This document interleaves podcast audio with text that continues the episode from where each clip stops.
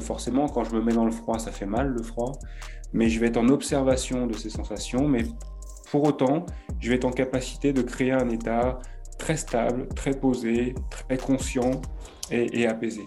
Oui, je, peux chercher à expirer le plus possible pour en garder le moins possible, mais au final, euh, ça va presque jouer contre moi parce que euh, le CO2 a des tonnes de bénéfices. Donc il y a la pratique du geste, il y a la maîtrise du geste, notamment dans la lenteur, euh, et puis il y a l'efficacité du geste dans le travail musculaire proprement dit qu'on va pouvoir faire. Il ne faut pas oublier qu'une côte, c'est, un os euh, hyper laxe, c'est-à-dire que je peux vraiment le tordre, euh, allonger sa courbure euh, à, volonté sans qu'il se casse. Et que entre, entre chaque côte, grâce aux muscles inspiratoire-expiratoire intercostaux, j'ai vraiment une, très grande amplitude. Si je fais le rapprochement entre ce que je perçois et ce que je mesure, j'ai une forme d'apprentissage comme ça de, de l'intérieur de, mon système qui, peut, qui peut aller un petit peu plus vite.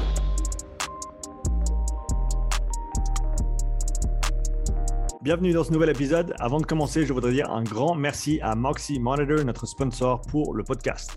Grâce à Moxie et leur soutien, tu pourras dès maintenant regarder les nouveaux épisodes du podcast enregistrés en anglais avec les sous-titres en français sur YouTube. Pour ceux qui ne connaissent pas encore le Moxie, c'est un appareil qui utilise la technologie de la spectroscopie au proche infrarouge, ou NIRS en anglais, pour mesurer la saturation musculaire en oxygène et le volume sanguin en temps réel. C'est un capteur non invasif qui se place sur la peau et qui peut être porté pendant tout type d'entraînement ou activité sportive. Les grimpeurs le portent sur leurs avant-bras, les joueurs de hockey sur la glace, les nageurs peuvent le porter dans l'eau. Je l'ai utilisé pour tester des joueurs de rugby, des athlètes de crossfit, des athlètes de sport d'endurance et bien plus. Le permet d'individualiser les périodes de travail et de repos, d'optimiser la charge de travail, les répétitions et les séries, d'identifier les seuils d'entraînement en temps réel et même de corriger les mouvements en fonction de ce que les données indiquent. Tu peux également utiliser le Moxie pour déterminer le facteur énergétique limitant d'un athlète ainsi que ses zones d'entraînement individuelles. Ce processus te permet ensuite de cibler le facteur limitant de l'athlète avec précision afin d'améliorer sa programmation, ses entraînements ainsi que ses performances. Tu peux afficher et collecter les données sur une montre Garmin et peux également coupler le Moxie avec d'autres outils de testing physiologique tels que les systèmes VO2 Master, Pnoe et Cosmed VO2. Le Moxie est un outil que j'utilise chaque semaine avec beaucoup de succès depuis plus d'un an et je le recommande vivement à tout coach, chercheur ou préparateur physique qui souhaite mieux comprendre et utiliser des données physiologiques dans le cadre de la santé, du fitness ou de la performance. Utilise le bon de réduction Upside, UPSIDE pour un rabais de 5% sur moxymonitor.com slash shop. Et maintenant, le podcast. Ok Stéphane, on est live sur le podcast, comment tu vas? Super bien et toi? Ça va très très bien, ça me fait, ça me fait plaisir de, d'échanger avec toi. Donc, euh, je t'ai connu au travers d'Anthony, un, coach euh, avec qui j'ai eu l'opportunité de faire un, test de profilage il y a quelques temps et qui m'a parlé de, de, ce que tu faisais et ça m'a vraiment intéressé. Le, le, travail respiratoire en général m'intéresse depuis un petit moment et de trouver quelqu'un en France qui, qui a fait le tour de l'histoire et qui peut ramener des choses intéressantes, c'était, c'était vraiment une chouette opportunité pour moi. Donc, je vais te laisser te présenter. Qui es et que fais-tu? Alors, je m'appelle Stéphane Janson, j'ai 50 ans cette année, pas encore, c'est au mois d'avril. Euh, qu'est-ce que je fais? Eh ben, L'actualité, c'est vraiment euh, la respiration, comme tu le dis. Voilà, ça fait, euh, on va dire, 6-7 ans maintenant que, que j'explore ce, sujet. Alors, j'en ai pas encore fait le tour, hein, je n'ai pas cette prétention-là. et c'est vrai que voilà, je, je, trouve des études scientifiques et des ouvertures sur ce champ d'application qui est qui est génial tous les jours. Euh, donc, je t'expliquerai un petit peu ce que je fais autour de ça. Euh, avant ça, en fait, j'ai une vie un petit peu multiple. C'est-à-dire qu'à la base, je suis euh, prof de physique-chimie. Donc, il y a très, très, très, très longtemps, ça fait presque 30 ans. j'ai fait maths sup, maths p, j'ai fait la fac après en physique-chimie. Et puis, en fait, j'ai ensuite été rattrapé par euh, ma carrière sportive. J'étais triathlète professionnel mmh. et j'étais sur les listes d'athlètes de haut niveau en France. Euh, j'ai fait le championnat du monde militaire, universitaire. Et c'est vrai que j'ai euh, choisi de vivre pleinement de ma passion pendant 5-6 ans. Et, et, ensuite, ma reconversion, je l'ai trouvée dans, dans, une entreprise. Alors, la première était suisse d'ailleurs, basée à Lausanne. Ok. une société qui s'appelle Compex, qui est la Ah, ben, pas loin, ouais, ouais, ouais. Et puis, euh, et puis ensuite, un petit peu plus tard, j'ai euh, monté la filiale d'un groupe japonais, euh, toujours dans les produits un peu sport médicaux. Mhm. Et à un moment donné, voilà, j'ai souhaité quitter le, le, monde corporate, comme on appelle, et, et, plutôt me former dans des disciplines de, de meilleures connaissances de l'humain, alors médecine chinoise, coaching, euh, test psychométrique et euh, respiration et Wim et un certain nombre de méthodes. Voilà. rapidement. Et j'ai deux, deux, petits garçons, 13 ans, 9 ans, et une amoureuse magnifique, voilà, qui s'appelle Géraldine et qui fait partie de la Breathing Academy aussi, et, avec qui je travaille au quotidien sur le développement de, de ce message. Comment est-ce que ton intérêt pour la respiration en général a, a, commencé? Où est-ce que, ça, où est-ce que ça a commencé pour toi? Alors, Je pense que le révélateur, ça a vraiment été Wim Hof. Euh, quand j'ai rencontré la méthode Wim Hof, que j'ai essayé la première fois, mmh. euh, je, voilà, pour la petite histoire, je rencontre un ami que je n'ai pas vu depuis longtemps, qui est un ami du triathlon euh, à Paris on se parle de business comme, comme souvent, parce qu'il est très, très actif dans cette sphère-là également. Et puis, euh, détour d'une conversation, il me parle de ses bains froids dans sa baignoire avec de la glace et de la respiration. Et à ce moment-là, euh, c'est vraiment les balbutiements de la méthode mmh. mondialement. C'est-à-dire que Wim Hof est à peine connu. Il n'y a pas encore un seul instructeur en France. Euh, et, Laurent me dit, bah, tiens, essaye, cette respiration. Donc, euh, voilà, je la pratique tout de suite après notre rendez-vous. Et là, je découvre des sensations euh, que j'avais jamais imaginées avec la respiration. Et donc, je me suis dit, tiens, il y, a vraiment quelque chose qui se passe. Et, derrière ça, je me suis engagé dans le processus pour devenir instructeur. Et je fais la rencontre d'un monsieur qui s'appelle Casper van der Meulen, qui à l'époque est, et euh, on va dire le, bras droit de Wim quand, il s'agit de transmettre l'information et notamment euh, toute la partie un peu scientifique, parce que Casper est un très très bon pédagogue et puis un biologiste de formation.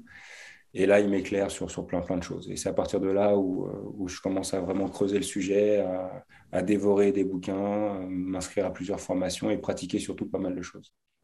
Est-ce que tu peux, pour ceux qui ne connaissent pas euh, ou qui ne comprennent peut-être pas en détail, est-ce que tu peux expliquer ce qu'est la, méthode Wim euh, qu'est-ce qu'elle comprend et qu'est-ce qu'elle vise aussi? Oui, bien sûr. Alors, Wim Hof, c'est un, personnage. Hein. déjà, c'est un Hollandais qui a 62 ans maintenant. Je n'arrive plus trop à, suivre le décompte de son âge. Euh, mais en fait, il, a une histoire de vie particulière. C'est quelqu'un qui a toujours aimé le froid, euh, qui, euh, qui se baignait l'hiver très jeune dans, dans, les, dans les cours d'eau en Hollande, qui a été un super yogi en fait depuis des années. Et puis, il a un moment épisode de vie assez dramatique. Sa, femme se suicide et le laisse avec quatre enfants. Euh, et, là, il s'interroge euh, sur euh, le, sens de la vie et, et, notre capacité perdue de nous adapter à, notre environnement et, à ce que la vie nous propose et à cette société qu'on a créée qui est un petit peu, qui peut parfois être un petit peu agressive. Donc, euh, lui, sa réponse, il la trouve dans la nature, c'est-à-dire qu'il va euh, se soumettre au froid et il va beaucoup respirer et, puis il va faire des, des, mouvements, des équilibres de yoga pour travailler ce qu'il appelle le mindset, c'est le, le, mental, la volonté. Et on peut mettre plein de choses derrière mindset, mmh. euh, mais quelque part, voilà, si on s'imagine devant une piscine de glaçons, bah, qu'est-ce qu'il faut pour enjamber la piscine et puis, euh, et puis s'asseoir complètement dedans, bah oui, il faut, cette forme d'engagement, euh, cette forme de contrôle aussi du, mental. Euh, et puis, il s'inspire de, certaines méthodes de yoga Tumo, qui sont des, des, méthodes ancestrales sur la respiration et, et la capacité de l'humain finalement à non seulement s'adapter au très froid, mais aussi mettre en route des, fonctions physiologiques internes qui, vise à, nous, créer une forme de confort dans, ce milieu hostile. Donc, euh, la méthode Wim Hof, c'est trois piliers. C'est la respiration d'abord, avec une respiration qui, va euh, activer un certain nombre de, choses au niveau du corps humain. Euh, on va travailler sur la, consommation de l'oxygène pendant des très longues rétentions. On va travailler sur la ventilation très forte pendant deux à trois minutes. Euh, et puis ensuite, on va euh, essayer de, tolérer euh, le dioxyde de carbone au fur et à mesure des rétentions. Voilà. Donc c'est un, mix un peu de l'ensemble avec un, impact sur le système nerveux autonome, donc ce système nerveux qui gère une grande partie de nos, fonctions physiologiques et qui vise du coup à, c'est comme ça que je le présente, après chacun, chacun aura ses mots, mais je trouve, à travailler son élasticité. C'est à notre capacité finalement à passer d'un état de mobilisation, euh, qu'on appelle le système nerveux autonome sympathique, à un état de récupération, de, reconstruction de soi, qui est plutôt la branche parasympathique, et, et, d'y aller de manière euh, fluide et le plus rapidement possible. Ça veut dire que je peux mobiliser face, à quelque chose, mais aussi très vite retourner dans une zone de non-mobilisation où, je vais, où je vais me reconstruire. Donc ça, c'est le premier, premier, le premier pilier. Deuxième pilier, c'est le froid. Euh, alors, toutes sortes de froid. Ça peut être euh, un bain froid avec des glaçons, bien sûr. Donc 1, 2, 3 degrés à l'envie. Et puis on va essayer de rentrer dans ce bain froid en trouvant du confort. C'est-à-dire qu'il y a une forme de régulation de l'état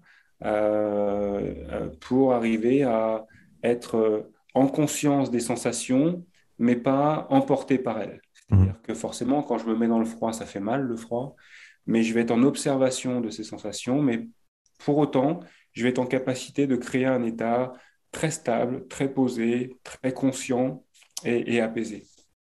Voilà, c'est une forme de dérégulation comme ça que je vais, proposer à mon système nerveux là encore, grâce à la respiration, grâce au mental. Et puis le troisième pilier, justement, c'est le mindset. C'est comment je peux travailler cette forme de, volonté, d'engagement pour bah, peut-être chaque jour répéter ce type d'exercice pour réentraîner mon système à, s'adapter à, des éléments qui vont me, venir me chercher, venir me challenger un petit peu. Sur ces trois piliers, est-ce qu'il y en a un qui t'a peut-être euh, impacté plus que les autres au, début de quand tu as découvert cette méthode et quand tu as commencé à la pratiquer? Alors, comme je disais, la respiration, c'est ce qui m'a le plus bluffé. Mmh. Après, le froid, c'est ce dont j'avais le plus peur. Euh, en fait, quand mon ami m'explique cette histoire, euh, je, me remémore une, euh, une, une, anecdote. J'étais, euh, moi, j'habitais en banlieue parisienne chez mes parents. Et, et je pars faire un footing l'hiver autour d'un lac de, banlieue, à Anguin-les-Bains.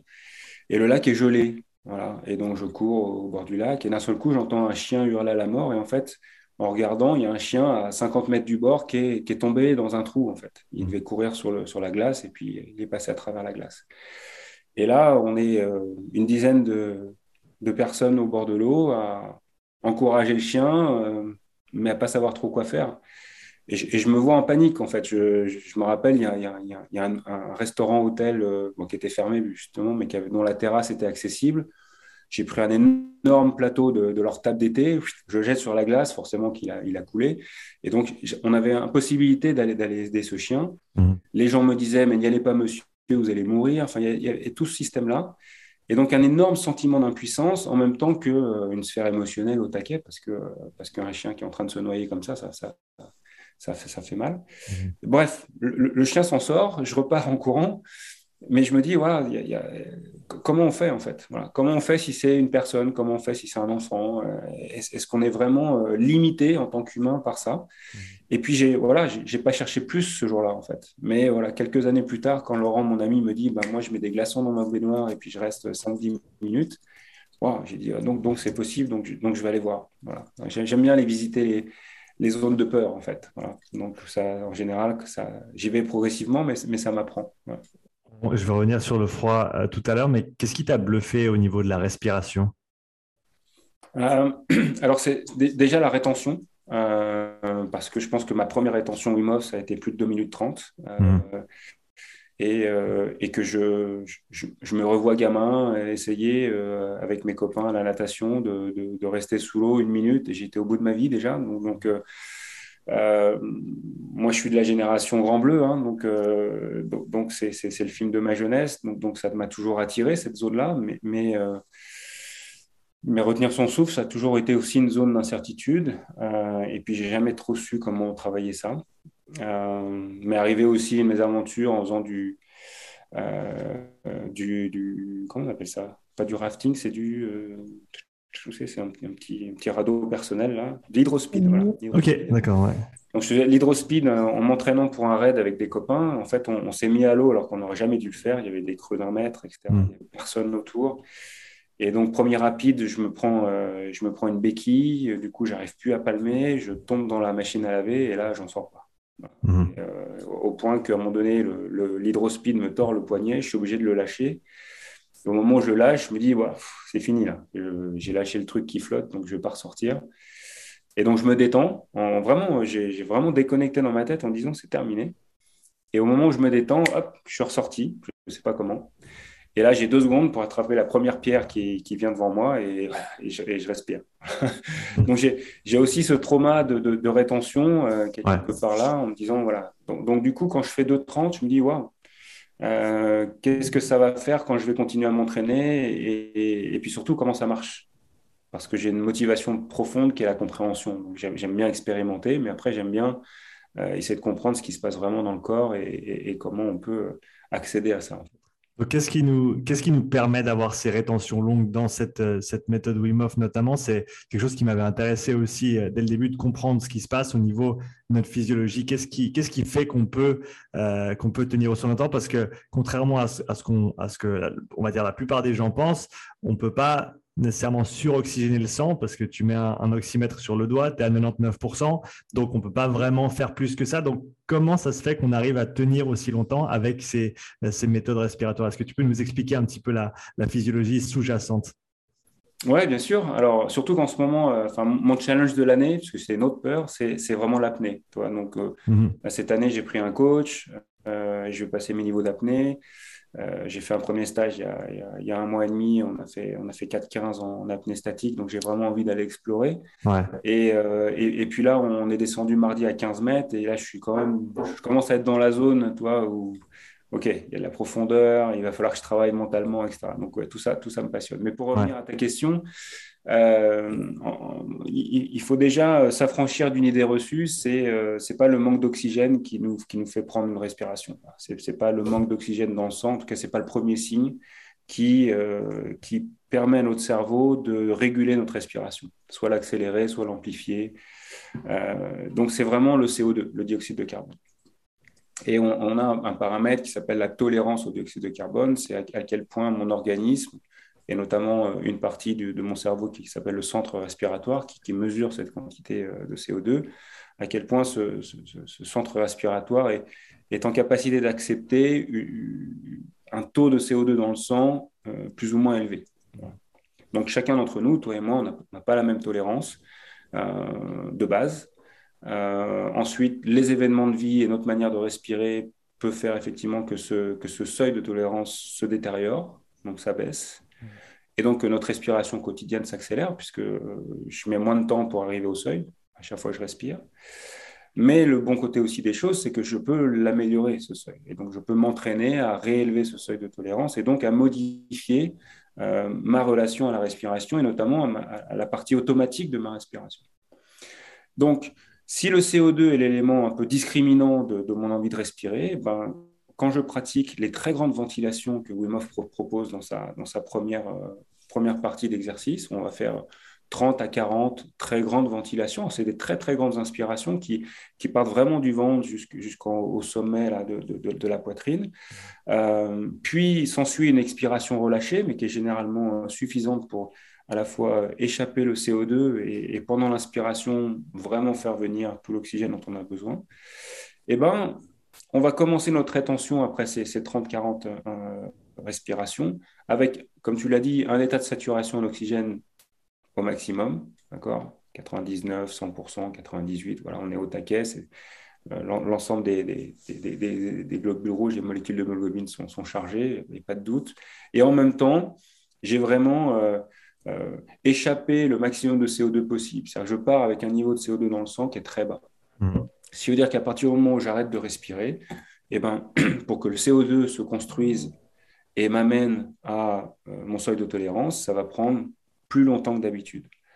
Et d'autant plus si en même temps, je suis capable de mettre mon corps dans un repos le plus complet, c'est-à-dire que faire en sorte que mes muscles soient complètement relâchés, et euh, qu'une autre partie de mon corps qui s'appelle le cerveau, qui consomme quand même beaucoup d'oxygène aussi, soit également dans un mode très apaisé. C'est-à-dire que je vais pouvoir peut-être, euh, alors soit vraiment je suis méditant et je suis en capacité de, d'être euh, complètement posé et, et, et, et, avec le minimum de pensées qui surviennent, mmh. soit je peux aussi euh, euh, volontairement visualiser quelque chose de très positif, très joyeux, très apaisant, de manière à ce qu'il y ait le moins de, moins de consommation d'énergie et donc d'oxygène dans, dans, ces zones-là. Voilà, et tout ça combiné va faire que je vais pouvoir effectivement, euh, on, a, on, a, des scores hein, de 4,30, 5 minutes dans ces rétentions euh, avec, avec cet exercice préalable. Que j'en profite pour dire hein, que c'est absolument pas à faire dans une préparation d'apnée parce que parce qu'abaisser son taux de CO2 comme ça, c'est paradoxalement assez dangereux sous l'eau. Mmh. pas non plus à faire quand je suis au volant, pas non plus à faire si je suis juste assis sur une chaise prêt à tomber parce qu'on pourrait perte connaissance, d'accord? Donc, donc, c'est vraiment euh, la mise en garde, c'est les conditions de, cet entraînement, c'est chez soi, euh, assis ou allongé, sans éléments, euh, sans objets qui risquent de nous heurter autour. Et puis éventuellement, si vous avez la possibilité, prévenir quelqu'un de votre foyer que vous êtes en train de respirer, on ne sait jamais. Il n'y a pas de grand risque, mais c'est toujours bien de prendre ces précautions. Est-ce que tu arrives à mettre des chiffres sur ces, niveaux de CO2 Si je ne me, si me trompe pas, ça s'exprime en millimètres de, de mercure, c'est bien ça? Euh, ouais, Est-ce que tu arrives à mettre des, chiffres sur un, niveau basal, on va dire, pour une personne lambda Et peut-être, et, je ne sais pas si ça a été quantifié ou, si tu connais ces chiffres, euh, jusqu'où on arrive à descendre avec cette hyperventilation Et ensuite, au niveau de la rétention, jusqu'où ça peut monter pour quelqu'un de très entraîné? Ah, c'est compliqué ça, parce qu'il y a pas mal hmm. d'éléments euh, qu'on pourrait mentionner. En gros, dans, un état normal, on, se parle de 40 mm de mercure de, pression en CO2. Ouais. Et puis ensuite, l'écart type, ça va être entre 35, 35, 37 pour le plus bas. Donc là, on ouais. en hypocapnie. Et puis hypercapnie, on va être jusqu'à 46, quoi. Voilà, D'accord. 47. Après, j'imagine que les, les apnéistes euh, records du monde qui font 11 minutes 30 d'apnée statique arrivent à des niveaux beaucoup plus élevés. Mmh. Euh, encore faut-il pouvoir les mesurer. Ce n'est jamais, jamais une mesure facile, la, la pression partielle en CO2.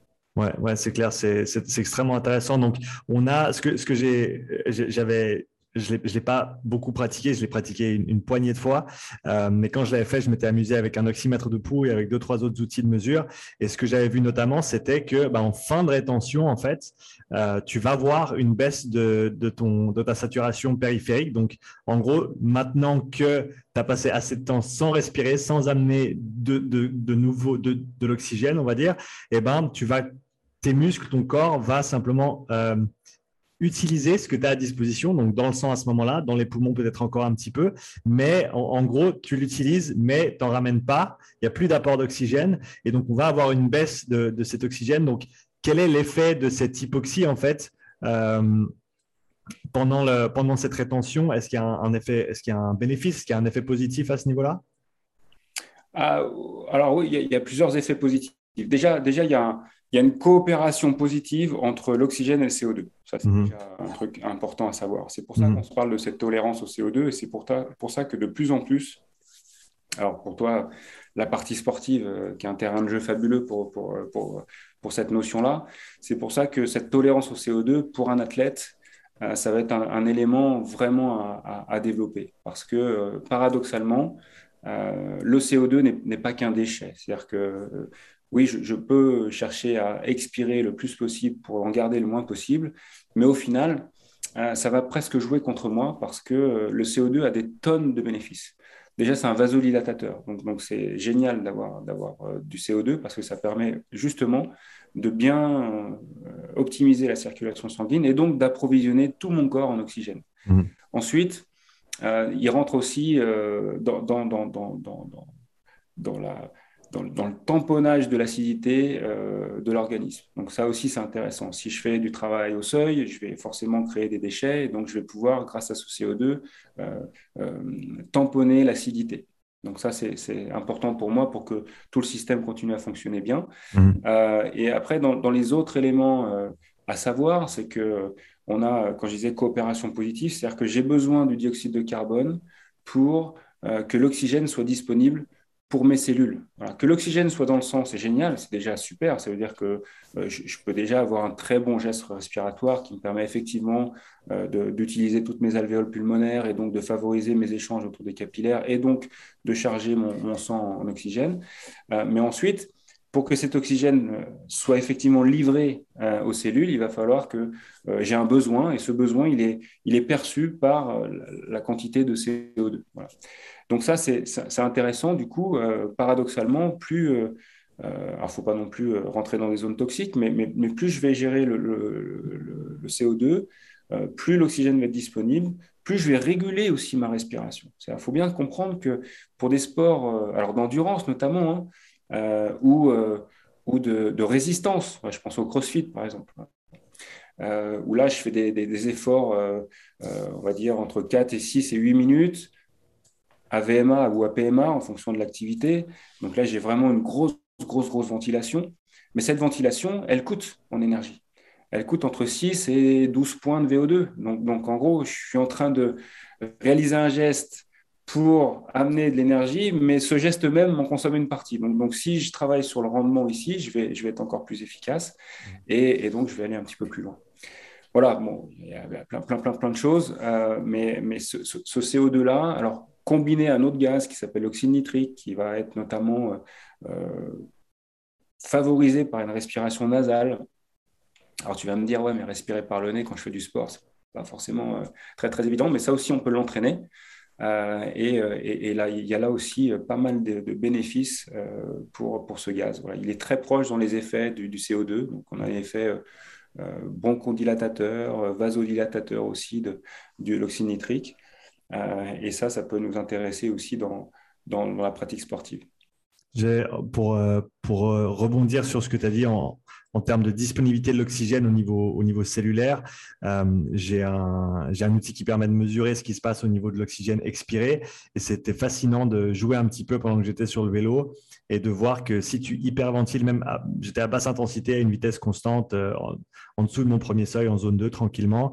Euh, donc je pourrais respirer par le nez sans problème, sans contrainte si je voulais. Et je me suis amusé un petit peu. Et si j'hyperventilais, eh ben, sur les 21% euh, plus ou moins d'oxygène qu'on va inspirer, eh ben, j'en expirais quasiment 18 donc, ça veut dire que je, n'utilisais que 3% de, de, ce qui était disponible, euh, ou, 3 unités sur 21, on va dire.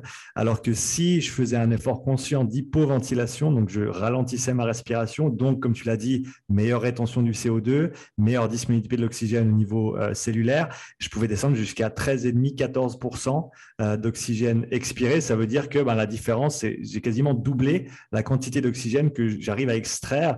mais comme tu l'as dit, ça, ça nécessite un certain entraînement parce que c'est pas un effort qui est confortable. Tu as vraiment l'impression de tu veux vraiment prendre une grande respiration, mais il faut, il faut, il faut te, forcer à, ne, pas le faire. Mais c'était vraiment intéressant comme de, voir ces chiffres et de voir l'impact que la respiration peut avoir sur ce mécanisme-là. Ouais, c'est génial. Et puis, et puis alors, je ne sais pas si à ce moment-là, ton, ton, hypoventilation, tu l'as réalisé par une respiration nasale privilégiée ou si c'était euh, une respiration buccale réduite. Mais, mais euh, ça serait intéressant de voir si euh, le côté nasal n'a pas encore un, effet supplémentaire en fait sur cette partie-là. Ouais, euh, ça faut que je, ça faut que j'essaye alors. Ouais, et puis, et puis l'autre élément, ça va être justement la, la, la conscience du geste. C'est-à-dire qu'à un moment donné, je mhm. peux vraiment être très conscient de mon geste respiratoire et peut-être avoir un léger transfert du geste depuis la poitrine vers le ventre, vers le diaphragme vraiment, de manière à optimiser cette, cette, cette mise en, en, volume des poumons. Voilà. Euh, et, ça, c'est encore un, autre aspect parce que derrière, on rentre sur euh, non seulement l'aspect ventilatoire, mais aussi l'aspect euh, biomécanique du geste respiratoire. Et l'impact du geste respiratoire sur la posture, sur le gainage, sur la transmission des forces entre le haut et le bas. Bah, parlons de ça, du coup, parlons mécanique respiratoire à quoi ressemble euh, une, bouffée d'air entre guillemets bien prise, si j'ose m'exprimer ainsi, euh, et, pourquoi est-ce qu'on on devrait se soucier de comment on respire? Alors, euh, il y, a plusieurs niveaux. Déjà, il y, a la notion de respiration, on va dire, complète. c'est comme ça que je l'appelle. Respiration complète, c'est effectivement décortiquer un geste respiratoire le plus ample possible. Euh, et, ça, je vais avoir besoin, euh, alors c'est une approche très inspirée du yoga, ça, je vais avoir besoin de, euh, au départ d'apprendre à séquencer mon geste. Donc j'aime vraiment beaucoup amener les gens que je coach dans la possibilité de, de séquencer le geste depuis le travail diaphragmatique, puis qui, va donner lieu au travail des, côtes basses, et puis petit à petit, comme ça, monter sur la poitrine jusqu'au muscle accessoire qui va me permettre de développer encore entre 5 et 10% de volume. Mmh. Euh, donc, donc, il y a la pratique du geste, il y a la maîtrise du geste, notamment dans la lenteur, euh, et puis il y a euh, l'efficacité du geste dans le travail musculaire proprement dit qu'on va pouvoir faire à l'inspire, à l'expire. Je sais que tu mesures ces paramètres-là mmh. de qualité d'expiration, qualité d'inspiration. Donc voilà, tout ça, c'est un travail qu'on peut faire. Après, ce qui m'intéresse, c'est aussi de voir, il y a toujours cette notion d'individuation en fait de la respiration, notamment quand on se parle du sport, et, par discipline, il y, a, il, y a, il y a, des manières différentes de, de, respirer en fonction aussi du geste. Mmh. Un tennisman qui est en train de tourner son buste pour armer son bras, il va pas avoir le même geste euh, qu'un apnéiste posé sur l'eau qui va pas avoir le même geste qu'un nageur qui est obligé de respirer par la bouche, mais qui a peut-être un travail à faire sur la flottabilité de son corps. Mmh. Euh, et puis avec un marathonien qui euh, est parti pour deux heures et demie de, course à pied euh, et, qui a besoin aussi lui de ventiler. Voilà. Donc donc il n'y a, pas une seule réponse, si tu veux. Mmh. Il y a pour moi une maîtrise du geste complet qui nous donne une, palette de possibilités. Mmh. Et ensuite la recherche du geste en fonction de la discipline. Un, cycliste, par exemple, va aussi devoir euh, travailler un peu différemment en fonction du moment.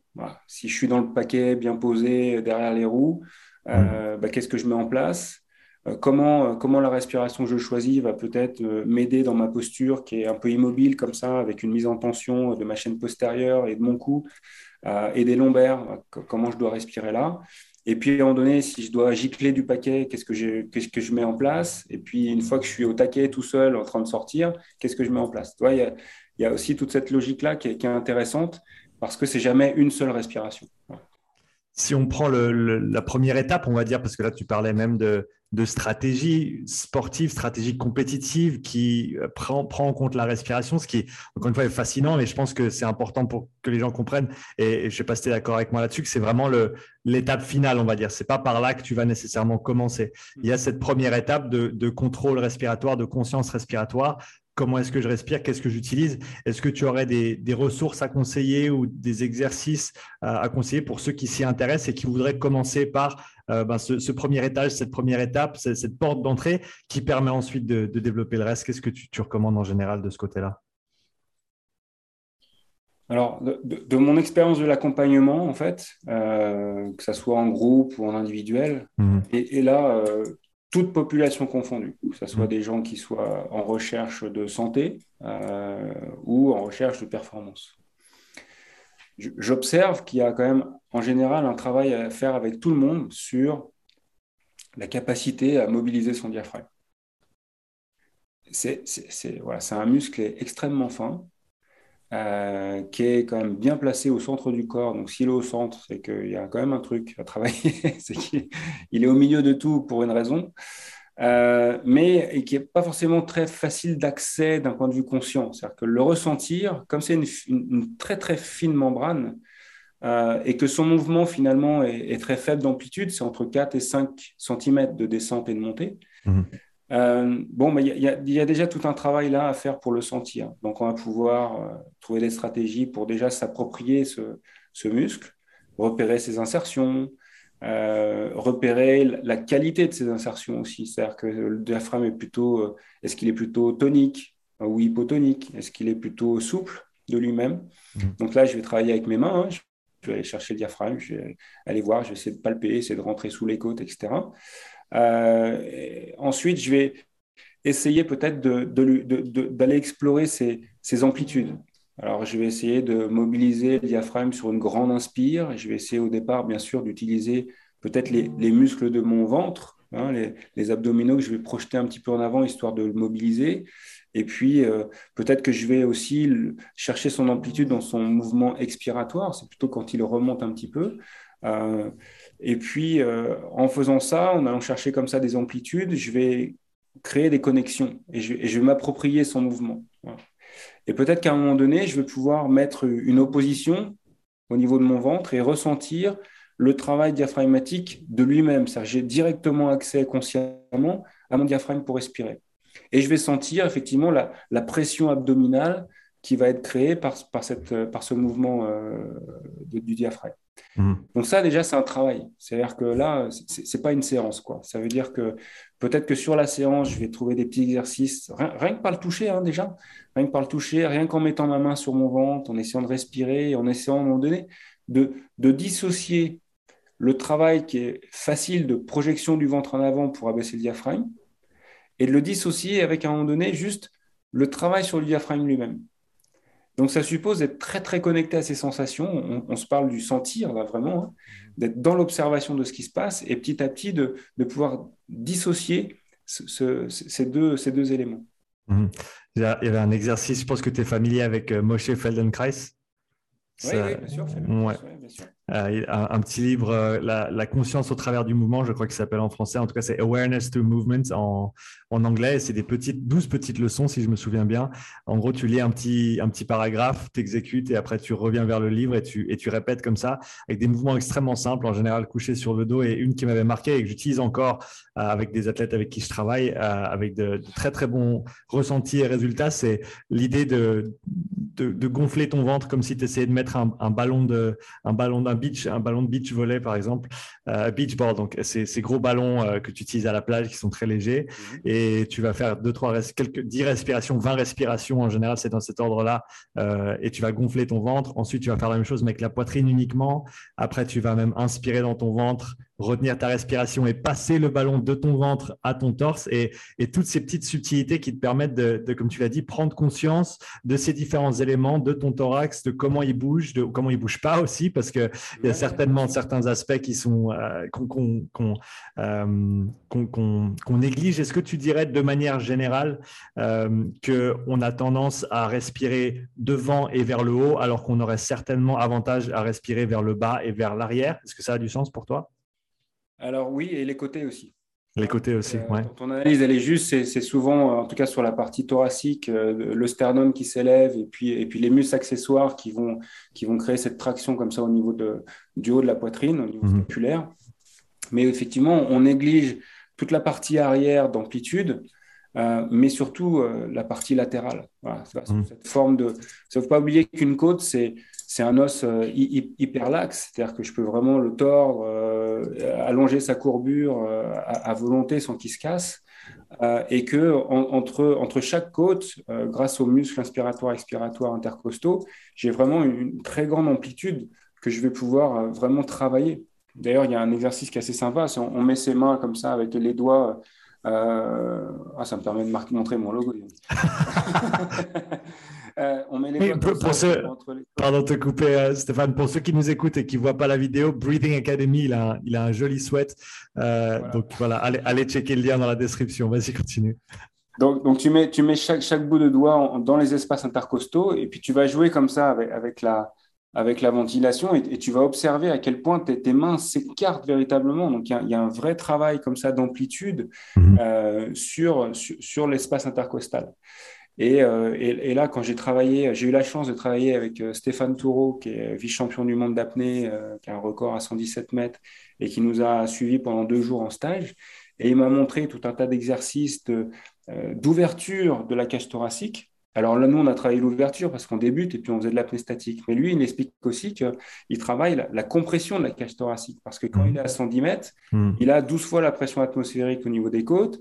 Ses poumons sont gros comme un point. Mmh. Donc, il a besoin d'accepter l'écrasement, euh, l'écrasement thoracique. Donc, cette amplitude-là, elle, est, importante. Alors, bien sûr, elle inspire pour chercher à, prendre le plus d'air possible quand, tu, quand tu pars dans des profondeurs comme ça mais, mais aussi dans, dans la capacité d'écrasement. Voilà.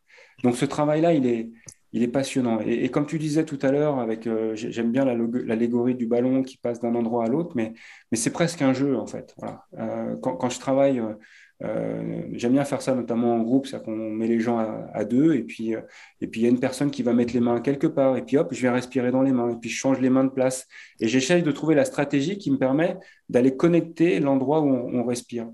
Et, c'est une manière de rendre conscient l'ensemble du volume qui permet de respirer. Et ça, c'est ça c'est magique. Et c'est assez gratifiant, je trouve, comme travail, parce que même s'il y a une grosse restriction de prime abord, et ce qui est intéressant, c'est que tu as toujours, on a toujours, disons, on est couché sur le dos, on plante les pieds, euh, les genoux largeur de hanche, euh, repliés donc, et qu'on prend une inspiration complète, on, on, va avoir un point de référence. Et après, sur chaque respiration successive, peu importe, ou, selon là où on essaie de respirer, on va pouvoir se faire une idée ben, par rapport à ma respiration en guillemets de base ou mon 100%, qu'est-ce que j'arrive à, bouger comme air ou à placer comme air dans cette région-là. Et c'est assez gratifiant parce que, en général, à raison de 10, 20 répétitions, assez, assez simples, sans nécessairement forcer, tu vas voir que peut-être que tu de respirer dans ton bas du dos et que tu arrivais à mettre 30% de ce que tu avais sur ta, sur ta respiration originale. Et au fur et à mesure des répétitions, tu vois que tu as quelques pourcents qui, gagnent, quelques pourcents qui gagnent. Et, au fur et à mesure, tu, tu te retrouves avec des fois le, le, double de ce que tu avais au, départ dans cette respiration spécifique. Euh, simplement en, en, en, apportant, on va dire, ta conscience et ton attention sur cette région-là et en développant cette, cette capacité à, à, bouger de l'air. Et au final, tu te relèves et, et tu sens vraiment une différence sur tes capacités respiratoires. Oui, bien sûr. Alors, capacité respiratoire, euh, fabuleux, mais je, veux faire aussi le lien avec, euh, avec juste la, statique du corps. Ouais. Il faut, faut, voir ça aussi dans une globalité. Mhm. Euh, ce mouvement diaphragmatique, il, est en lien avec quasiment tous les fascias. Il est le, le, carrefour des éléments artériels, vasculaires, lymphatiques, digestifs. Mhm. Donc, donc c'est une répercussion globale sur l'être humain qu'on va voir. Et ensuite, quand on va pouvoir s'amuser à créer des pressions, des petites pressions, des grandes pressions, à mettre en place les autres diaphragmes qui sont au niveau du périnée, de la gorge, euh, et pourquoi pas même au niveau de la faute du cerveau, tout ça va bouger en synergie. Là, on est sur des, portées euh, très, holistiques du corps. Donc, donc c'est, aussi de l'exploration et c'est, surtout un bien-être immédiat. Donc, si vous êtes en recherche de, d'apaisement, de, de sensations de bien-être et, et où d'extrême récupération parce que vous avez fait beaucoup de sport, que vous avez besoin de, laisser vos corps vivre et, se recharger, ce type de travail respiratoire sur 20-30 minutes, c'est juste fabuleux. Ouais, et je te seconde là-dessus, c'est vraiment à faire pour soi et pour se rendre compte vraiment de, ces bénéfices-là parce qu'on n'y pense pas tant qu'on l'a pas tant qu'on l'a pas effectué. Ben, hier, je travaillais avec euh, Flavie, une athlète avec qui je travaille. On, se, on se, focalise sur cet aspect respiratoire avec elle et euh, ben, au cours d'une séance, euh, au début, elle est venue, elle, avait un petit rhume, elle n'était pas, super. Et elle est repartie. Elle m'a même écrit le soir même. Elle m'a dit, Sean, j'ai de la peine à concevoir à quel point je me sens bien et j'arrive à respirer maintenant avec le travail qu'on a fait. Et, c'était vraiment, euh, ça, ça a eu un gros impact sur elle, euh, même juste sur cette séance-là. Et, donc, on peut imaginer, même quelques minutes au, quotidien, ce que ça peut avoir comme, effet positif sur, comme tu as dit, le, corps, mais sur d'autres aspects de notre, de notre fonction aussi. Et donc, justement, pour aller un petit peu plus loin là-dedans, est-ce que tu peux nous parler du, du lien ou des liens, parce qu'il n'y en a pas qu'un, entre la respiration et notre système nerveux? Euh, oui, bon, alors système nerveux autonome notamment. Euh, alors, la, respiration est une de ces fonctions qui est régulée par ce système nerveux, c'est-à-dire que on, peut toi et moi là être concentrés sur ce qu'on dit, euh, parler, on parle beaucoup, donc on échappe beaucoup de CO2, mais, on, peut, euh, comme ça, laisser notre respiration se réguler d'elle-même. Mmh.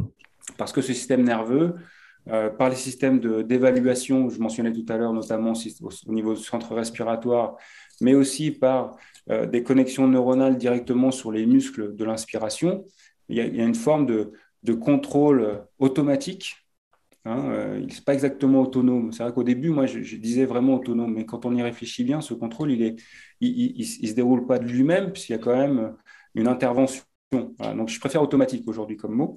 Euh, et finalement, en fonction de ce que, je suis en train de vivre dans mon environnement ou, mes actions, ça a des répercussions sur ma physiologie, l'utilisation de mes muscles, euh, même l'émotionnel, sur, sur, sur mes sphères diaphragmatiques, etc. Et donc, ça va ça va influencer justement cette, euh, euh, régulation automatique de ma respiration.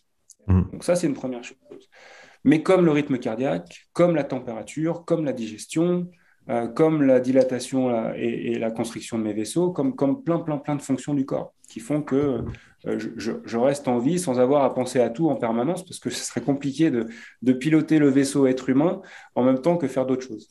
Donc, on est bien content d'avoir ce système nerveux. Et puis, ça fonctionne comme, comme une voiture. Hein. Par moment, il faut produire un effort et mobiliser, accélérer. Donc, on est plutôt en mode sympathique. Par, par moment, plutôt ralentir. Et on est plutôt en mode parasympathique. Là où ça devient intéressant, c'est que de toutes ces fonctions-là, la respiration est la, J'aime pas dire la seule parce qu'on sait jamais en fait. Peut-être qu'un jour quelqu'un va dire tiens moi je peux arrêter vraiment mon cœur.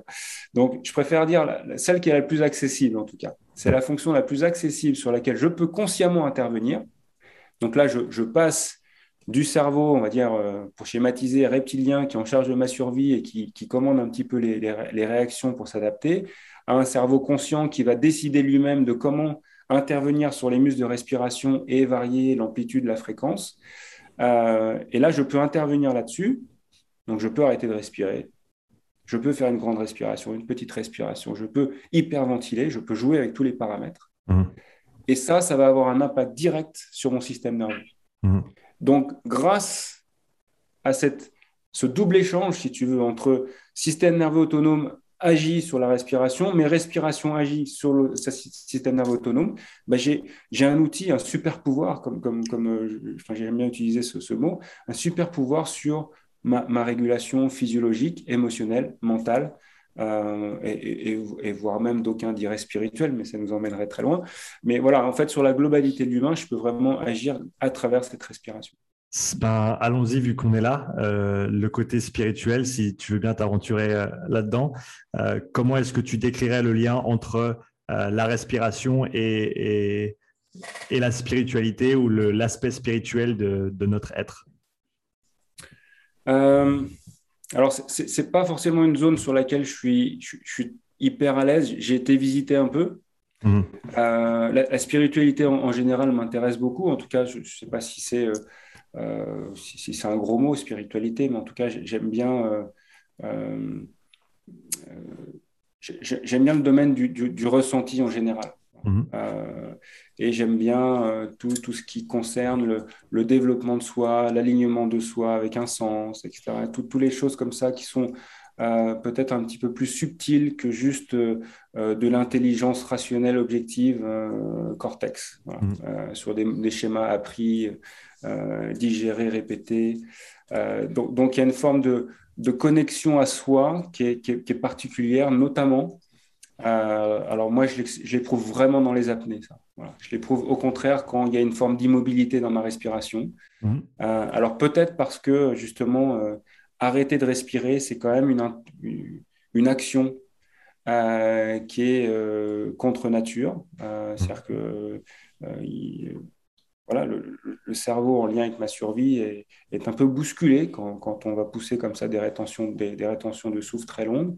Euh, notamment si c'est des rétentions en plus poumon vide, voilà, ça, ça devient encore plus, plus, plus vite, mais en même mhm. temps, quand je suis, alors poumon vide c'est exagéré, mais en tout cas quand je suis à, au volume que j'appelle volume de repos, c'est-à-dire quand il y a un équilibre parfait entre la pression intrapulmonaire et la pression atmosphérique, mhm. aucune force euh, qui agit pour tenir cet équilibre j'ai une forme de détente qui est, qui est vraiment parfaite. Et, là, j'ai vraiment une connexion qui va me permettre justement d'aller dans un mot que j'utilisais tout à l'heure, qui est le sentir. Et, le sentir, euh, c'est vraiment euh, euh, dissocier l'observation de quelque chose de l'appropriation de cette observation par le cerveau. C'est-à-dire que ça, c'est le ressentir. C'est-à-dire quand le cerveau est en train de, capturer une observation et, de la décortiquer ou de mmh. l'élaborer, là, on est mmh. dans le ressentir. Le sentir, c'est juste poser l'observation. Mmh. Et, de ça, on, va vraiment euh, apprendre, en fait, ce qui se passe en nous et, euh, avoir un accès à, un type d'information euh, qui, est par ailleurs pas disponible. Donc, ça, c'est ma spiritualité à moi. Et, c'est de là que je tire quelques compréhensions, notamment sur euh, les éléments qui sont justes ou pas dans ma vie. En fait, voilà, c'est de ce de sentir là que je que je sais si euh, ce que je suis en train de mettre en place ou en train de vivre euh, bah, résonne bien, est aligné avec quelque chose de très profond en moi ou pas. Et, et la respiration m'offre cette fenêtre. Mmh. Ouais, c'est super intéressant. Je parlais à ma femme à midi.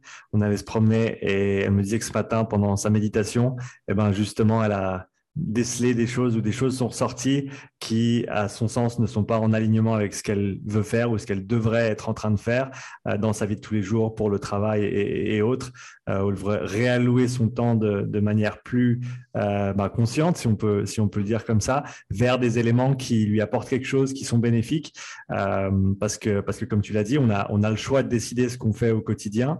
Et peut-être que, et peut-être même très souvent, on ne prend pas assez de temps pour avoir un petit, pour refléter sur ces aspects-là de notre vie, pour se dire, ben voilà, comment est-ce que j'utilise mon temps, qu'est-ce que je fais avec mon énergie, où est-ce que je la place, est-ce que moi ça m'apporte autant que ça pourrait m'apporter?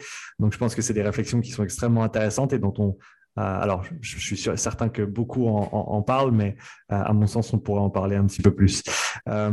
Et puis, et puis après, il y, a, donc pour aller dans ce sens-là, si tu veux, pour moi, le corps a toujours été une espèce de, euh, j'allais dire de récepteurs ou de grosses antennes, euh, un, élément comme ça qui va confirmer un certain nombre de sensations.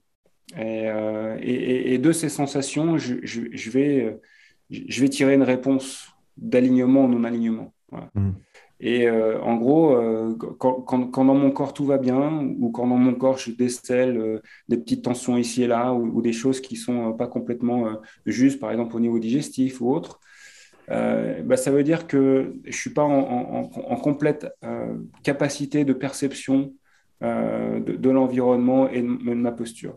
Donc, donc c'est un vrai travail aussi corporel, cette respiration. Voilà, il, y a, effectivement le mouvement respiratoire, il y a la, répercussion de la respiration sur le corps, mais il y a aussi comment je prends soin de mon véhicule et, et comment, comment ce véhicule devient suffisamment sain pour que euh, le message qui capte soit, soit non pollué, soit pur. Et, de là, je vais pouvoir euh, tirer l'info.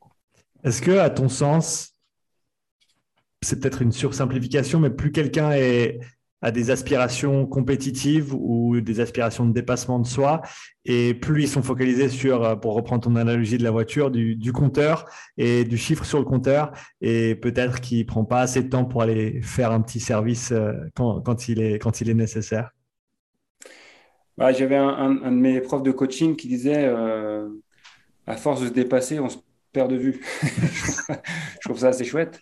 Euh, et, c'est vrai que euh, la, technologie moderne, puisqu'on est dans le sport et qu'on est dans la performance, la technologie moderne nous donne accès à des outils fabuleux de, de mesure, d'évaluation de la performance, d'un certain nombre de paramètres. Euh, c'est euh, des objets connectés, c'est effectivement les cardiofréquences mètres, tous les appareils que tu as dans ton labo qui sont des manières d'objectiver, si tu veux, un certain nombre de phénomènes. Euh, le, danger, c'est quand je, m'en remets complètement à, cette mesure extérieure. je vais te donner une anecdote. on s'est acheté, je ne citerai pas la marque, mais une petite bague avec mon amoureuse qui permet de euh, travailler sur la variabilité cardiaque, la qualité du sommeil. Ça commence avec O, ça finit avec A. voilà, exactement. Et donc, on est parti à fond là-dedans parce que euh, c'était génial. On, avait des données comme ça la nuit sur, et puis on pouvait, par dichotomie, essayer de trouver les bonnes stratégies pour optimiser notre sommeil, mm. euh, valider notre fréquence cardiaque la plus basse pendant la nuit, etc. etc. Et au, fur et à mesure des mois, je crois que ça a duré 6 ou 8 mois cette histoire, euh, premier réflexe du matin, comment j'ai dormi? Mais, mais tu ne te demandes pas comment tu as dormi. Tu allumes ton smartphone, tu synchronises ta bague et tu dis Ah bah tiens, j'ai bien dormi. j'ai un score de 98. Mm.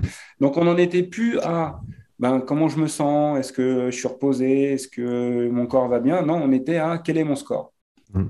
Et on a connecté ça au même moment. On était dans un avion, on revenait d'Italie, on s'est dit Mais attends, non, mais là, ça va plus. Quoi. Nous, on est dans la connexion au corps, dans le travail sur des techniques comme la respiration. Elle a fait vraiment la, nutrition. Donc, on a fait, hop, la bague, on la pose, on l'a plus jamais remise.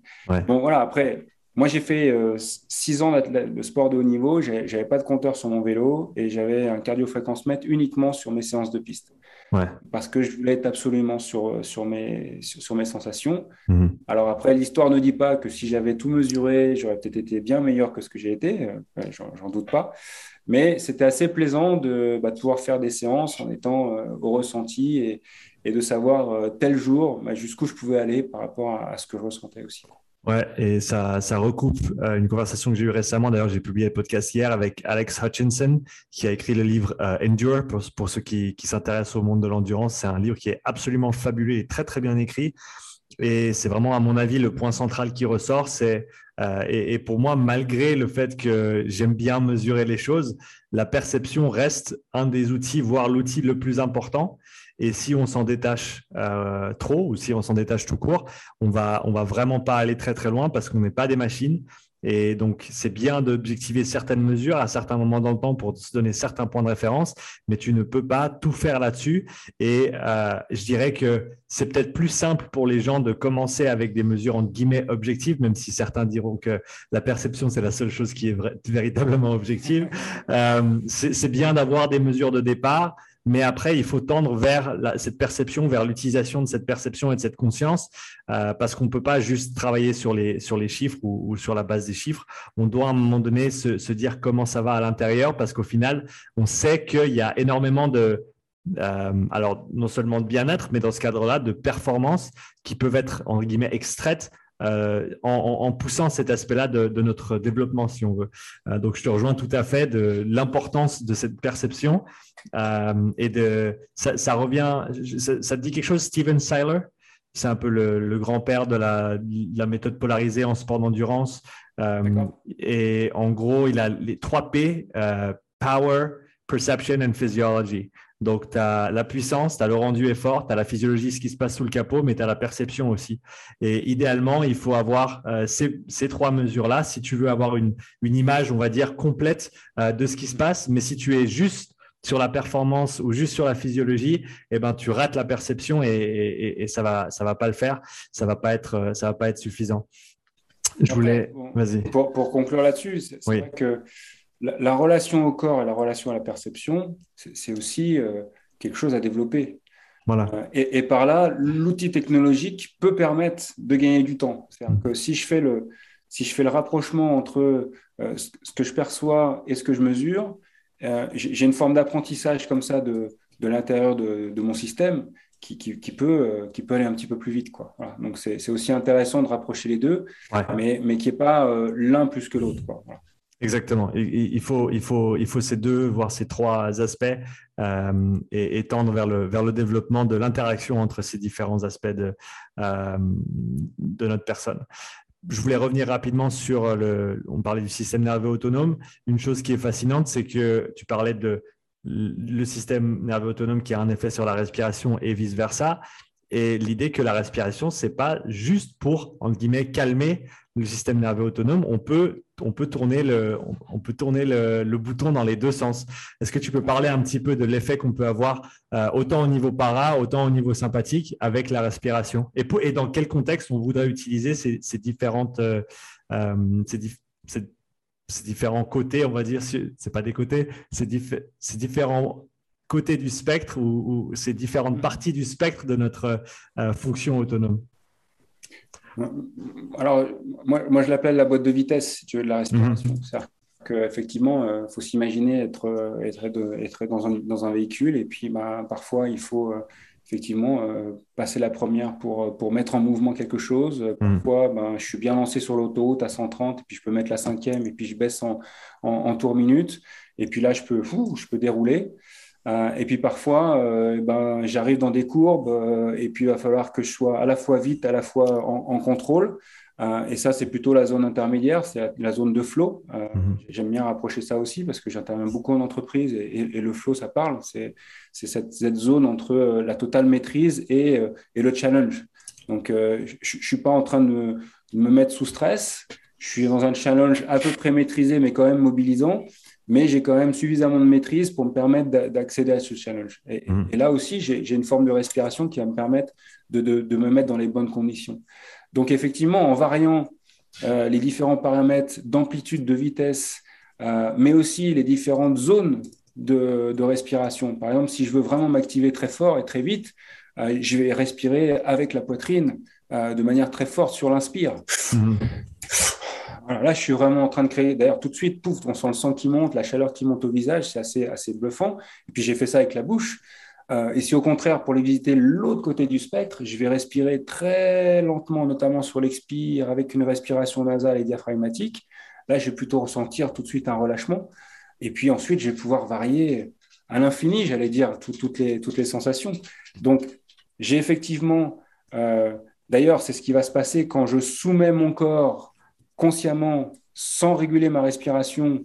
En général, ma respiration va s'ajuster suivant cette boîte de vitesse, mais à l'inverse, puisqu'on a dit tout à l'heure que ça marchait dans les deux sens, je vais pouvoir d'abord agir sur ma, sur, ma, sur ma respiration pour préparer ma physiologie à trouver un certain état. Et là, c'est génial. Je suis en entreprise, je m'apprête à, à parler en public bon, bah, il faut que je sois dans une forme euh, apaisée par rapport au stress, parce que c'est un petit peu impressionnant, mais en même temps suffisamment mobilisé pour que dès l'instant où je rentre devant les gens, je sois captivant. Si j'arrive tout timide, tout introverti que je suis et, tout mou dans mon corps et, pas du tout dans la posture, il y a peu de chances que mon, speech euh, paye. D'accord? Surtout que 55% de ce que les gens vont retenir, c'est ma posture. Donc, euh, et, ça, c'est intéressant. Si je suis dans le peloton, comme tout à l'heure, on, parlait du peloton, je suis bien calé, et puis là, il faut que je sorte. Eh ben, c'est pas c'est pas la même respiration diaphragmatique que j'ai dans, le peloton. Il va falloir que je m'active au niveau euh, ventilatoire pour être prêt à, gicler et, à mettre un effort pendant 2-3 minutes pour, prendre le large. Voilà. Donc ça, je, je, peux soit le subir, et auquel cas c'est la respiration qui se régule par rapport à l'effort que je suis en train de produire, ou je décide de préparer mon effort. Et là, je gagne un petit peu de temps sur euh, des éléments comme la d'oxygène, par exemple. Et ça, ça, me permet d'aller un petit peu plus loin.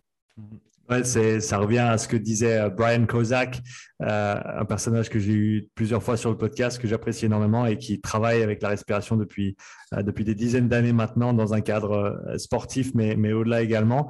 Et il disait, si, si tu ne contrôles pas ta respiration, c'est ta respiration qui va te contrôler. Voilà, ouais, bien sûr. C'est une bonne manière de, faire, de, dire les choses. Ouais. très, très bien. Est-ce qu'il y a certains mythes euh, au sujet de la respiration que tu, que tu souhaiterais euh, démanteler ou euh, éclaircir peut-être pour des, des, idées reçues que tu entends souvent et que tu penses pourraient, on pourrait aider les gens en, les mettant en avant et en essayant d'expliquer le pourquoi du comment? Hmm. Je n'irai pas tant sur le terrain du mythe. Hmm. J'irai plus sur le terrain des méthodes. Ok. Et, euh, si tu veux, euh, c'est vrai qu'on. Et c'est génial d'ailleurs, parce qu'on le voit de plus en plus sur la toile, enfin sur Internet, il y a de plus en plus de gens qui parlent de respiration. Il y a vraiment un, sujet là. Je, je pense que c'est la première fois de ma vie que je suis dans le bon timing. et, en même temps, voilà, il y, a, beaucoup de noms de techniques. 4-7-8, euh, box breathing, coherent breathing, euh, euh, toutes les techniques de pranayama, etc. etc. Donc, ça, c'est super parce qu'à un moment donné, il y a, y a, un humain ou, des humains qui ont dit, bah, tiens, quand, quand je fais ça, voilà ce qui se passe et voilà à quoi ça sert. Et ça, c'est génial. Ça veut dire que j'ai très vite accès à, une manière de faire qui va déclencher des effets. Donc, quand je débute dans ce domaine, c'est plutôt sympa. ma démarche, et notamment à travers la Busy Academy, c'est c'est d'aller au-delà de la méthode. C'est-à-dire que les stagiaires, enfin les, gens qu'on a en formation, euh, qui sont en général les professionnels, soit comme toi du sport, soit des professionnels de santé, soit même des, coachs euh, de vie, par exemple, ou, des praticiens, thérapeutes de toute technique, ou alors juste des, passionnés de respiration. Hein. Euh, mais quelque part, ce qu'on essaie de communiquer, c'est la source, la source de toutes les méthodes. Comment ça marche la respiration? Euh, à la fois sur la partie euh, biomécanique, comme on l'a vu, euh, sur la partie biochimique avec les gaz, et puis sur la partie neurorégulation sur laquelle tu, m'as emmené aussi, mmh. et, comment ça fonctionne? Et derrière, comment je peux poser une compréhension de chacune des méthodes? Pourquoi, pourquoi 5-5 dans la cohérence cardiaque? Pourquoi pas 2-2 et pourquoi pas 2-8 ça serait quoi la différence D'accord? Histoire de se laisser un peu de, un peu de liberté dans le cadre. Voilà. Et, finalement, euh, que chacun ait accès à, à, sa propre respiration, voir ses propres techniques. Si, si quelqu'un veut déposer une technique, euh, euh, la, la Sean breathing, hop, tu, tu, tu, poses, tu poses la Sean breathing et, très, très, bien pour tout le monde. Mais voilà, nous, ce qui, ce qui nous intéresse dans cette, dans cette école, c'est d'aller vraiment à, la, à, la, compréhension de la, de la base. Euh, je, tiens cette, posture euh, vraiment d'un mentor, je, parlais de lui tout à l'heure, Casper van der Mullen, c'est un, jeune gars, je peux me permettre, il a, je crois qu'il a 35 ans, euh, mais c'est un mec brillant. Et, quand il m'a présenté ça comme ça la première fois, je dis ouais, ça, ça, ça me parle parce que quelque part, les méthodes, ça, ça, ça, m'encombrait. Donc, euh, j'adore les expliquer, mais j'aime bien aussi m'en affranchir. On en revient à ce qu'on dit souvent dans le, monde de la préparation physique et du coaching, c'est que de connaître des méthodes, c'est bien, mais de comprendre les principes sous-jacents, c'est encore mieux, parce qu'après, ça te permet de comprendre toutes ces méthodes comme tu l'as décrit ici et de, savoir pourquoi tu le fais. Et en tant que praticien et en tant qu'enseignant, en tant que coach, c'est extrêmement important de savoir pourquoi on fait les choses, euh, parce que ça nous permet encore une fois d'être plus cohérent dans notre approche et de connaître, connaître les outils et ensuite savoir quel outil utiliser à quel moment. Euh, c'est vraiment là où on va. Quoi. et comment adapter l'outil à la personne que tu as en face de toi? Mhm. Parce qu'aujourd'hui, on est quand même dans l'ère de l'individuation au niveau de l'entraînement. C'est clair. Euh, euh, moi, je suis né avec des méthodes d'entraînement qui disaient bah, tiens, regardez les tennisman. Yannick Noah vient de gagner Laurent Garros parce que c'est pas un chanteur, c'est aussi un tennisman. Euh, et, voilà comment il joue. Donc tous les petits gamins de 9-10 ans, vous allez tous jouer comme lui. Bah, coup de bol, ça marche pour 50% d'entre eux, et puis 50% d'entre eux, ça marche vraiment pas. Aujourd'hui, on est vraiment dans la recherche de la compréhension de l'individu d'abord, et ensuite l'adaptation de quelque chose à la demande et aux besoins de l'individu. Et pour ça, il faut avoir la compréhension la plus globale possible euh, pour pouvoir bah, coller, un, enfin, coller développer un modèle pour cette personne unique. Exactement, travailler avec l'individu qu'on a en face de nous plutôt qu'avec des, des méthodes qu'on a appris, récitées et notées sur un bout de papier.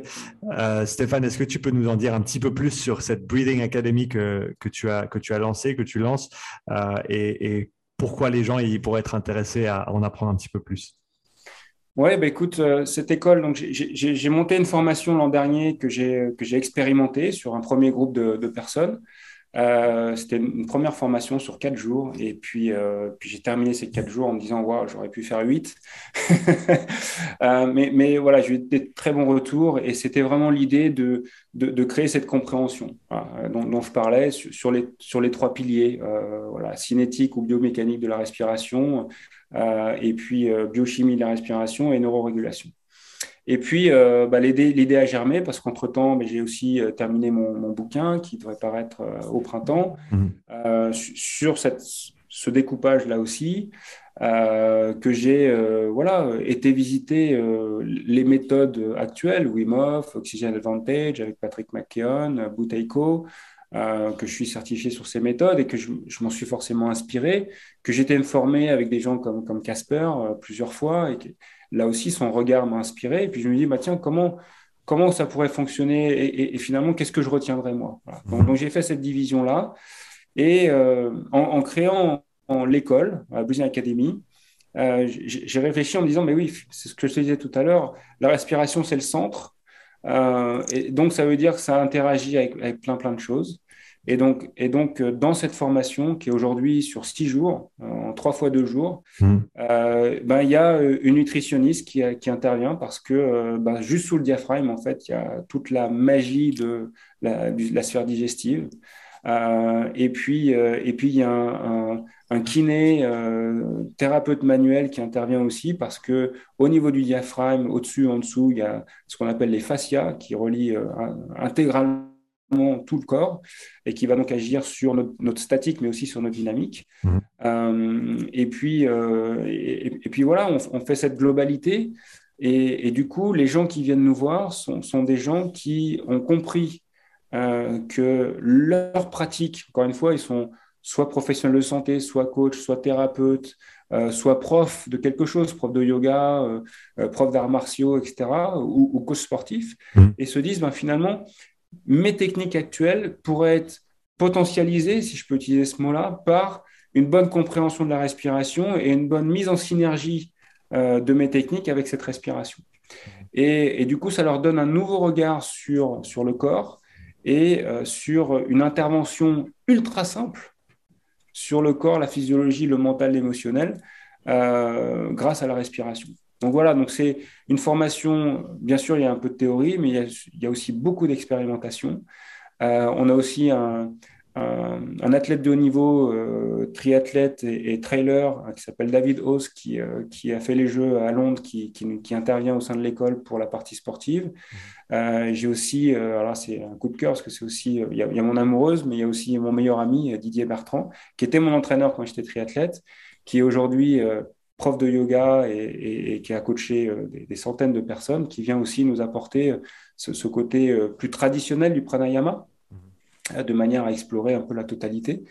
Euh, voilà, et puis on attend des gens qui puissent euh, restituer des connaissances sous forme d'un examen, qui puissent aussi ensuite conduire une véritable, on va dire, anamnèse de, de, la respiration de quelqu'un, suivant les différents plans, et ensuite pouvoir recommander un accompagnement qui va permettre d'optimiser telle et telle partie de la respiration en fonction de la demande de la personne en tout cas, c'est absolument fascinant et, c'est super de voir quelqu'un comme toi qui, a fait cet, effort de synthèse, qui allait explorer les, euh, les différents tenants et aboutissants et, essayer de, ramener tout ça et de, construire quelque chose de, cohérent. Donc, en tout cas, je te, euh, bah, je te félicite pour, pour le travail que tu as fait et euh, je, le dis ici, je me réjouis de, prendre part dans cette formation dans un avenir plus ou moins proche selon mes disponibilités.